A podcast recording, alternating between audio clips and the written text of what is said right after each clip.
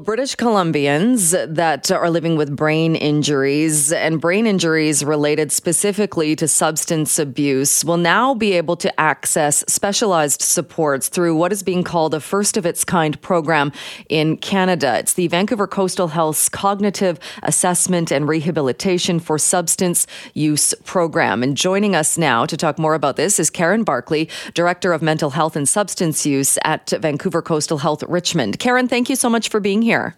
Thank you so much for having me. Uh, how is this different than, say, for anybody that has a brain injury that needs help and needs medical attention? Yeah, thanks for asking. Um, what really makes this program stand out is that rather than focusing at the outset on maybe the other skills related to why someone might be using substances and talking about changing substance use, this program gives access to a really robust neurocognitive assessment from neuropsychologists, occupational therapists, and addiction psychiatrists to understand brain function.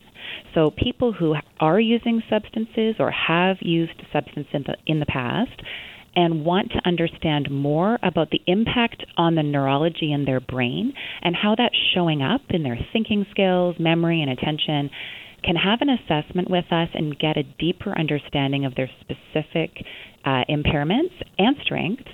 And then we work with people to apply those to practical aspects of their daily life so that they can actually engage better in some of our more traditional and still available counseling based substance use support services.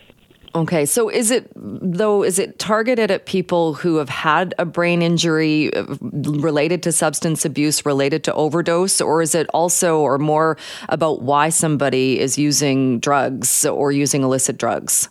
Really, the former, Jill. Yes, somebody who has mild cognitive impairment or suspected uh, brain injury. So we're really looking at the mild end of the spectrum of brain injury. So when you think about brain injury going all the way up to uh, a very severe brain injury, which would require, you know, around the clock healthcare support, uh, we're focusing on the end of the scale that we would refer to as mild cognitive impairment.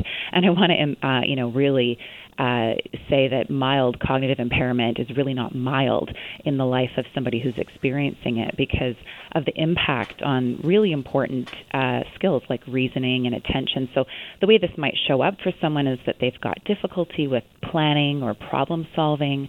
Uh, maybe even difficulty with visual depth perception, struggling struggling to judge distances. It can be hard to go up and down stairs, and where we really notice this showing up is that people would drop out sometimes of our uh, traditional substance use programs.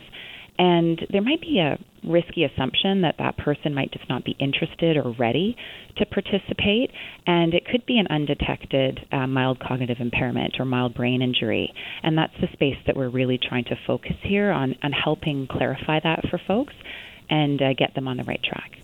Is it because we're seeing more people who are bring, being brought back with with um, naloxone that are suffering brain injuries from repeatedly overdosing and coming back? Definitely, that is an impact for sure.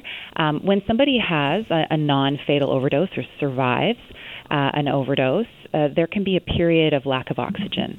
Um, that's what an opioid does. It can repress your respiratory system and cause a lack of oxygen to the brain and your other internal organs. And that, of course, can have an impact which could be mild and, and difficult to detect. With repeated overdoses, certainly the, the risk goes up, um, multifactorial risk increases. And as people are surviving, which is, which is good, we obviously want that, there can be a cumulative effect over time. And will part of the program be education about that and the dangers of not only uh, continuing to use illicit drugs, but the fact that it can lead to brain injury?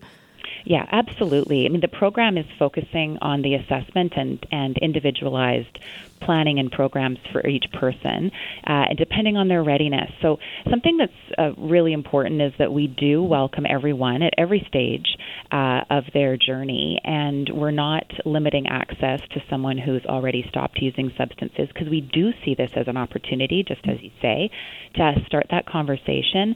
And if people have the opportunity to better understand that they might be having, say, a memory problem, we can work with them around strategies about compensating for that memory issue that might help them actually participate more and they might feel more confident uh, attending a program that would help with curbing their uh, relapses towards using substances in the future, for example. Uh, how will you recruit people or, or get to the people that might benefit from this the most? Well, I think it's really uh, in in three different ways. I mean, we open openly accept self referrals. So uh, if you're a person who's finding that you're forgetting appointments, you know, having difficulty making decisions, um, and have a, a, history or current use of substances, and, and also not just opioids, still also alcohol um, has a huge effect on the brain. So really, we're open to anyone who uses any substances and is noticing this in themselves and would like to receive access to a really supportive, uh, welcoming environment where we would perform these assessments and work with you.